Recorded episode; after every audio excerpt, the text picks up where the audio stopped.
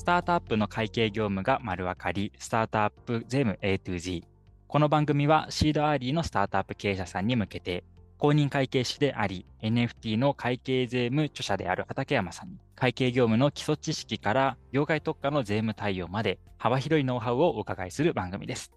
配信を通じて、エグジットに向けた正しいファイナンス作りの支援をいたします。MC は、ジョブテイルズ代表兼ポッドキャスターの稲荷田が務めます。畠山さん、よろしくお願いします。こんにちは。公認会計士の畠山です。よろしくお願いします。本日のテーマは、スタートアップ経理の立ち上げ基本編となっております。畠山さん、今回のテーマ選んだ理由、簡単にお伺いできますでしょうか？えスタートアップを起業されるとですね、え経理業務というところが出てくるので、えその基本編をお伝えしたいなと思いまして、テーマとして選びました。確かに自分も起業を経験しましたけど、やっぱ最初に考えるのって事業とかビジネスモデルの話ばかりで、ただいざやろうとすると、ね、はい、そこの経営ってところがやっぱりあって。悪質が出てくるわけですね。なりますよね。それがすごく重たいなって思ったので、ただこれって、まあ、あの概要を知ってるか知ってないかだけでも全然違ったりもしますんで、今回そんな話ができるといいのかなと思っております。よろしくお願いします。よろしくお願いします。じゃ最初にですね、まず概要を全体感知れるといいかなと思ってまして、スタートアップじゃ起業しましたで、まあ、経理、バックオフィス、まあ、会計の業務ですよね。そのあたりって具体的にどんな仕事があるかみたいなところ聞いてもいいでしょうか？はい。えー、起業されるとですね、えー、決算期を、えー、決められるわけですけれども、えー、その決算期に向けて、毎月の、えー、月次を、えー、締めていくという、えー、経理業務が出てくるんですけれども、はい、その経理業務とは何だっていうとですね、え会社の、え事業活動に伴って発生する、え入出金ですね、これを記録していくものが経理業務になります。入金だと、え売上の請求を、え立てて、え入金していただく。で、支払いの方は、えいろいろなものを購買して、え経費として支払っていく。これが出金になります。うん、これを毎月、え細かく、え伝票をつけ伝票として情報を生成し、帳簿を毎月作っていくのが経理業務になります。で、えー、基本的には12ヶ月で1年と、えー、するんですけれども、はい、12ヶ月後に決算というものがやってきまして、これで帳簿の全部をですね、確定する作業をした上で、次は確定申告という、業務があって、え税金の計算をして、税務署に提出するためには、申告書というフォーマットに会社の決算情報を転記しないといけないので、そういう書類も作るという仕事も出てきます。そして、事業活動を始められるとですね、税務署とかメンバーの方が住んでおられる役所などからですね、さまざまな電話が来たりだとか、書類が届いたりとか、いろいろなものが、うん、紙の書類が届くようになってきたりとかしてですね、はい、このあたりを対応していくのが全体的な経理業務かなというふうに思います。なんか経理っていくと、まあ、とりあえず記帳、仕分けみたいなのが第一着想にあったんですけど、実際にその決算に向けた動きだとか、行政の書類の申請だとか、これ、めちゃくちゃ重たいなっていうふうに今話を伺いしながら思いまして、しかもこれは多分、まあ、本とか読んで基礎知識があったとしても、それをじゃあ業務を行って、果たしてこれ本当に合ってるんだっけみたいな不安もつきまとってしまう領域なのかなって思って、これ結構大変ですね。そうですね。あの、設立された当初は、うん、あの、まあ、気持ちも高まっているし、えー、まだ、あの、稼働、ご自身の稼働も取れる状況だと思うので、経理も苦じゃないかもしれないんですけれども、うんやっぱり会社が成り立っていくとですね、その自分のリソースを全部、あの、プロダクトの開発や営業やマーケティングに注いでいきたいっていうふうになっていくと思うので、はい。こういう事後的な事務処理である経理、これは、あの、どんどん重くなっていって、手が回らないよっていうふうになるのが通常かなっていうふうに思います。まさに実はこの私、成田もですね、2023年の9月に起業しましたので、ちょうど4か月目ぐらいなんですけれども。ちょうどですね。まさにですね、今、仕事をしている、はい、デスクの上にも領収書が散らばり、最初は1か月単位でちゃんとカレンダーを押さえてですね、アップロードしていこうとかいろいろ考えてたんですけど、どんどん重なり、それで結果的に結構マインドシェアが取られていって、気持ちも重たくなってくるみたいなところに直面しています。うんうんうん、ね、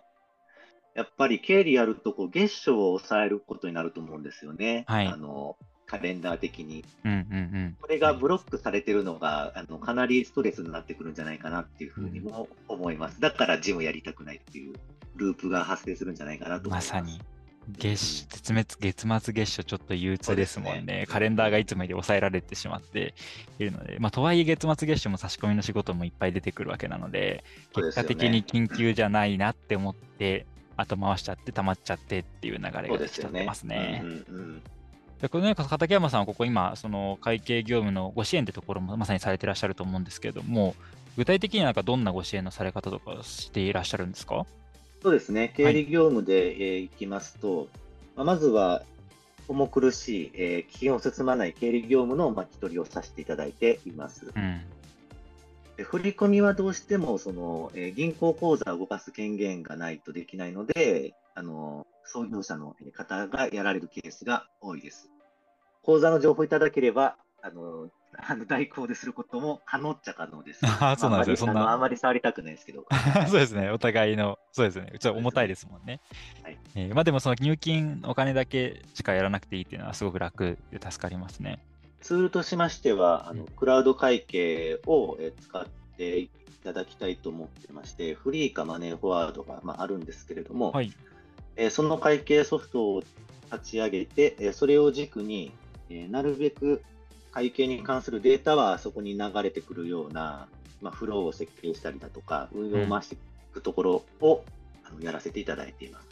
なるほど。まさに自分もフリーを今使ってるんですけど、はい、意外と、あの、これも自分の能力不足かもしれないですけど、意外と難しいなっていう感想を持ってまして、なんか画面も意外と、まあ、やっぱ最近の SARS って洗練されすぎてるものを触りすぎてるっていうのももしかしたらあるのかなと思うんですけど、フリー意外と分かりづらいのと、まあ、やっぱ専門用語がすごくたくさん並んでるので、そこの基礎知識がないまま触ると、なんか初期の立ち上げするのも結構苦しかったなって記憶がすごいありますね。フリーもそう、はい、えー、使いやすくプログラムされているえツールでは、えー、あると思うんですが、はい、やっぱり専門知識、特に経理知識ですかね、がないと、うん、どんどんこうよくわからないものがこう蓄積していって、帳簿も汚くなっていってしまうってこともあり得るかなっていうふうに思います。あと、まあ、例えば、えー、起きてはならないんですけど、二重計上してしまういろいろこうぐちゃぐちゃになっていくかなっていうふうに思います。なるほど。いや、すごくイメージが湧きますね。うんで基本は竹山さん、そういったまあ経理業務の巻き取りとか会計、クラウド会計のお手伝いっていうのが基本のところになるんですかね。なんか他にやってることとかもあられたりするんですかはい。あとはその役所から問い合わせがあったりだとか、えーまあ、経費の考え方とかですね、あと、えー、役員報酬を決めたりとか、あの上げたいです、下げたいです、いろいろわからないことが出てくると思うんですけれども、はい、まあ、ググることも簡単なんですが、情報がたくさんありすぎて埋もれてしまうっていうところに、えー、うん、あのまたよくわからなくなるっていうところの、えー、Q&A の対応として、まあ、あのコンシェルジュというか秘書みたいな機能もあの、まあ、提供させていただけてるかなと思います。まあ、気楽に相談できてないってさっきというですね。なるほど、確かそういう存在があるだけでも全然気持ちも違いますもんね。でその上で、まあ、決算のタイミングでの書類の作成とか、そのあたりもやっていただけるようなイメージですかね。そうですね、決算期を終えましたら、えー、原則的には2ヶ月後に、えー、税務署に確定申告をしないといけないので、はい、申告書の作成であったりだとか、まあ、納税額もインパクトが大きいのであれば、事前に、えー、着地をあの見据えながら伝えていけるような、えそういうコミュニケーションを取れるようにと思って支援させていただいています。よく理解ができました。ありがとうございます。先ほどおっしゃのご説明いただいた中で、なんか気になるワードがいくつかあったなと思ってまして、はい、まあ、やっぱよくあるのは、やっぱその経費の仕分け、これって経費に使えるんだっけ、否か、みたいなところも、まあ、ウェブに載ってるんですけど、そのウェブに載ってる情報でさえも結構意見分かれてるな、みたいなところもあって。ありますよね。はい、なんかこれ、なんかよくある質問の中で、この仕分けって経費に回していいんだっけ？みたいななんかよくそういう質問いただいて回答している内容みたいな、ちょっと簡単に教えていただいてもいいですか、ぜひ。そうですね、一つは、えー、代表者の方が、使われた経費で、えー、それは例えば、えー、旅費的なものとかですね、まあ、タクシー乗ったとか、うん、えー、まあ、食事をして、まあ、会計上だと会議費だったり、交際費できるような内容なんですけれども、えどの範囲まで経費にしていいかという相談があります。うん、えまあ、飲み会をしたんだけれども、え経費に入れていいですか、うん。えまあ、打ち上げをしたんですけれども、とかですね。はい、確かにそのあたり線引きすごく難しいですよね。なんかそう会食といえば会食だし、なんか友達との飲み会といえば飲み会だけど、はいでね、でも採用につながったりもするし、みたいなところとかもありますもんね。質問いただくときは、まあ、相手方さんはもう基本的になるべく経費にしたいと思ってらっしゃって、えー、っとまあまあ入れていいですよねっていうような、えー、多分聞き方が多いのかなっていうふうに思ってますね。はい、確かに、そんなイメージはありますね。基本入れたいですもんね。やっぱ入れられるもんなら入れられたいけど、自信がないから聞くみたいな感じかもしれないですね。すねうんうん私もそうですね、なるべく、はい、あの寄り添った上での回答で、あの、ここまでまあ入れれるんじゃないかというような、はい、はい、あのなるべくあの目線がそ合うようにというか、うん、はい、そういう回答をさせていただいているスタンスかなと思います。これはスタンスの違いで、あの厳しいことを言う方もいらっしゃるかなとは思います。あと他のところだと、まあ、さっき出てきたところだと、その役員報酬も難しいなって結構思っていて、そうですね、まあ、設計の仕方もそうですし、はい、なんか結局、賞与って出せるんだっけ、出せないんだっけみたいな、なんか申請すればできるけど、その申請、なんかやっぱあんまやらない方がいいのかなとか、いろいろある気がしていて、そのあたり難しいですよね。あの役員報酬でいうと、まあ、2つに分類できるかなと思うんですけれども、はい、え1つ目は、すでに決めてらっしゃって、その後にお付き合いが始まるケースですね、私と。うん。その場合は、あの、税務用語で言うと定期同額給与と言いまして、毎月同額を、はい、まあ、あの計上して払っていかないといけないので、はい、基本的にもうあの動かせる余地は、えー、ないんですけれども、うんうん、えー、たまに、えー、生活がかんあのあのご自身のあの財布の状況が多分関係してくると思うんですけれども、えー、少し上げたいだとか、うんえー、その事業でちょっと資金が枯渇してきているので、あの下げたいっていうご相談があります。これが一つ目のパターンですね。はい。はい、ちなみにそれってやれるものなんですか？あの、上げられるケースと下げられるケースは、それぞれあの税法上で認められる要件っていうのが、まああのまあ、ありまして、それに該当すれば、まあ、変更できますよっていう回答をしてますし、えー、難しそうだなっていう場合は、税務上では経費にならないんだけれども、あの会計上では実は自由に書いていいんだみたいな、えー、アドバイスをしていることがあります。なるほど。じゃあ、それも本当にルールブックがあるっていうよりか、個別の具体の事例に沿ってアドバイスしながらっていう専門家の意見っていうのも必要なものなんですね。そうですね。あとはあまり個人的には望ましいと思ってないんですけれども、はい、給料という役員報酬という形で会社からお金を、まあ、いただくのではなくて、うん、借りることもできると思って、まあ、あまり望ましくないですけれども、はい、えー、会社からすれば貸付ですね。これは例えば一時的に、えー、あのちょっと、えー、お金が必要で、けども、もちろん返すめどが立っててっていうケースですね。借りたままだと、到達するときに大変なので、決算書を渡したときにですね、はい、役員への貸付って何っていうふうになるんで。なるほど。じゃあそのあたりもわからないままやってると結構後でいざ動くぞタイミングで足かせになってしまったりとかが起きていきそうですね。そうですね。なので、えこうあの出金の情報を見て、えー、あの代表者さんの名前への送金を見たときに、うん、見たときに分からないものはあの必ず質問してます。これは給料ですか、えー、これは何ですか？っていうのは、あの聞いてます。なるほど。理解しました。ありがとうございます。あとなんか、まあ、今話題に出てきたところとはまた全然違うんですけど、なんか最近よく聞く話題として、まあ、やっぱインボイスのところとか気になる方多いんじゃないかなって思うんですけど。そうですね。問い合わせとても多いですね。はい。そうですよね。インボイスって結局な、なんであって、なんか、あの対応した方がいいのかみたいなところ、なんかまあこれ全然事業者によって全然違うと思うんですけど、そこに対するアドバイスとか、ぜひもしあればいただいてもいいですか？はい。まあ、私流の持論なんですけれども、はい、えー、まずはインボイスは、基本は一旦まず無視、無視でいいと思います。はい。あまずはですね。うんうんうん。だけど、取引先からえインボイスの登録をえ求められているっていうようなケースで対応していくことがビジネス上有利なんであれば、インボイス登録をしてくださいっていうふうにお願いしています。なるほど。それであれば、やっぱり業態によって全然違う。特にやっぱ B2B で、大手企業さんのクライアント向けとか、結構、まあ、事業さんだとか、そういう、まあ、ちゃんとやってるような会会社さんと取引する場合は、あった方が望ましい。まあ、だとしても、まあ、最初からするのか、相手さんに聞いてみてとか、どれぐらい求められそうか次第で変えるといいってことなんですかね。そうですね。あの、うんうん登録してほしいという方が、えーどんな相手先さんが言ってて、うん。えーどれくらいの取引先さんから言われてるかとかですね。うんあとは登録する時期ですね。いつぐらいまでこう粘って登録を、あのもうちょっと待ってくださいって言えるかみたいなところの兼ね合いですね。あとはこう面倒くさいからもう登録しちゃう方が早いっていうような意思決定かなと思うので、あのご事情次第かなと思ってます。